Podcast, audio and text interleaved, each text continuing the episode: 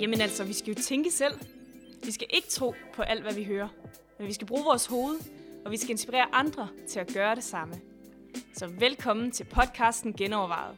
Her vil præsterne Hansen og Galonska zoome ind på forskellige aktuelle emner, som de vil belyse og diskutere. De vil vende, og de vil dreje. Ja, de to vil kort sagt genoverveje. Så lyt med og tænk med. Hej og velkommen til endnu en gang genovervejet med Jørgen Galonska og Johnny Hansen. Vi øh, har fået et, øh, et emne, vi genovervejer i dag, som hedder kirkemedlemskab genovervejet. Og det er, fordi vi har fået det spørgsmål fra en af vores lyttere, som øh, går på, om kan man være en god kristen uden at komme i en kirke? Og det er jo et rigtig godt spørgsmål. Og personen skriver, at øh, han hun har fundet et andet ståsted, er stadigvæk medlem af, af kirken, men og vil ikke melde sig ud. Og spørgsmålet er så, er man stadigvæk en god kristen? Det mener han hun i hvert fald, at han hun er. Øh, og det er jo meget interessant. Jeg tænker, der er lidt to øh, interessante ting i det. Den ene ting er, hvad, hvad vil det sige at være en god kristen? Og øh, det er, da, det er da en interessant udtryk jo. Og det andet er, hvad er det i det hele taget at være kirke? Og skal man være medlem af en kirke for at være en kristen? Eller for at være en god kristen? Jørgen, hvad tænker du, hvad er en god kristen for noget? Kan du ikke lige definere ja. det for os? Jamen, det er jo et spørgsmål, ikke? Hvad er en god kristen? Man, bliver altså, man er ikke bare en god kristen, fordi man går i kirke. Altså, det vil jeg da påstå med det samme, ikke? Nå, okay. Jamen altså, at du går i kirke, det gør dig ikke til en god kristen. Mm. Øh, det kan være, at du er en god kirkegænger, men ikke nødvendigvis en god kristen. Mm. Men øh, hvis vi skal besvare det spørgsmål, hvad er en god kristen, så må vi jo spørge egentlig det nye testamente og sige, hvad, hvad, hvad er hvad vil det sige at være kristen ja, så? men hvad vil det sige at være kristen, ikke? Ja. Og jeg tænker, at det handler jo ikke så meget om, hvor, hvor god du er, eller hvor dårlig du er. Det starter egentlig mere... Altså, jeg forstår spørgsmålet af den person sådan, at er jeg en seriøs kristen? Kan jeg være en kristen, der tager, min tro, der tager troen alvorligt? Mm øh, med at være en god kristen. Ikke? Ja. Og det er jo, så er man jo på en tur og på en rejse, hvor man skal finde ud af at følge Jesus. Men undervejs skal man jo nok blive forandret, når man følger Jesus. Men hvad er så god, og hvad er så dårligt? Ja. Det, det er svært at definere, synes jeg. Ja. Så er det et spørgsmål om, hvor tæt, øh, eller hvor meget man arbejder med på den proces, Gud har gang i ens liv måske. Ja, præcis. Hvis du nu er en, der har siddet i fængsel ikke, for røveri og mor og det hele, og du har et forkvaklet liv, og et virkelig forfærdeligt liv egentlig, mm. og bliver kristen, ikke, så er det jo et fremskridt, at du står op om morgenen og måske bare øh, begynder at være Øh, opføre dig lidt mere kærlig over for mennesker, ikke? Det er jo, ja. så er du en rigtig god kristen. Selvom du stiller kopipapir fra arbejdspladsen, stadigvæk, så er det fremskridt alligevel. Ja, men det er fremskridt, ikke? Det var ja. det, ja.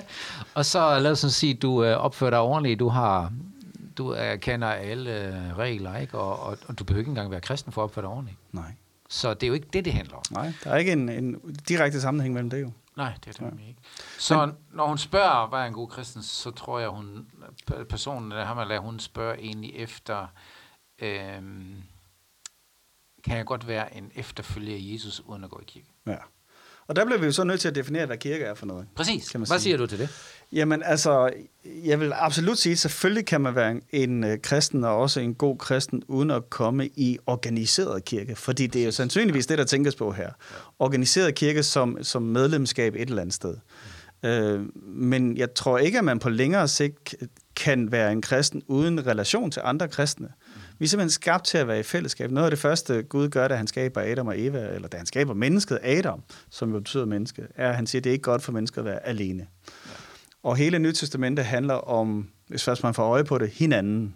Altså, der er hinandens skriftsteder overalt.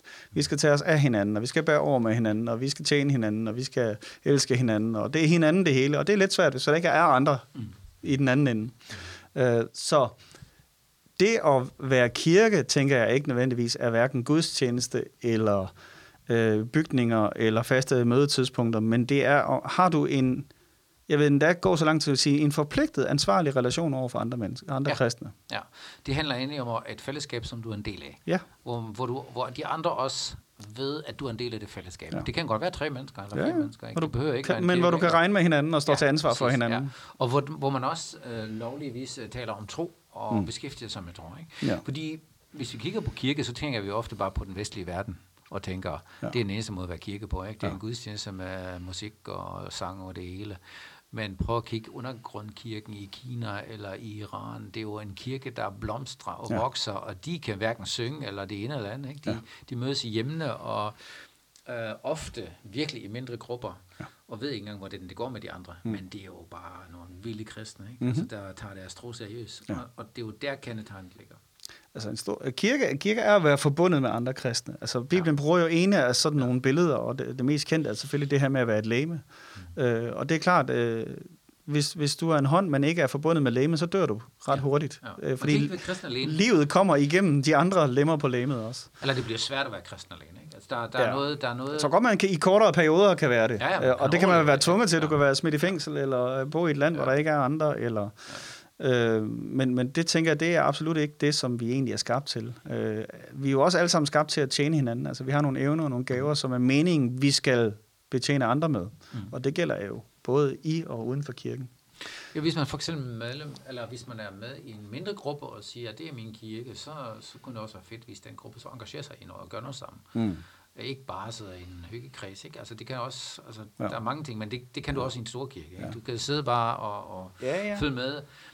Og, og altså, så man kan sige, engageret, ikke? Her, her i kirken har vi jo fire fokusområder, hvor vi siger, at, at det handler først og fremmest om, at vi tager imod Guds kærlighed.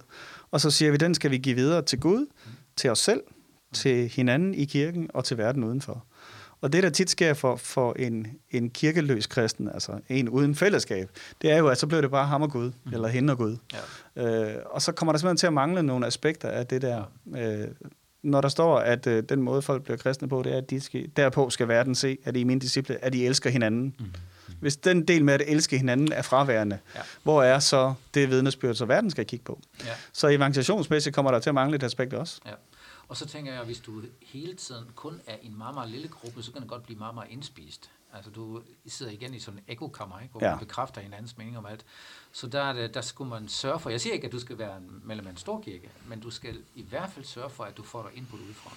Ja. Altså hvor du har nogle folk også, der udfordrer tankerne, der foregår i den lille gruppe, fordi ellers bliver det svært. Ja. Ordsproget sprog siger jo, jern skærper jern, og det ja. ene menneske sliber det andet, ja. ikke? eller skærper det andet. Jo.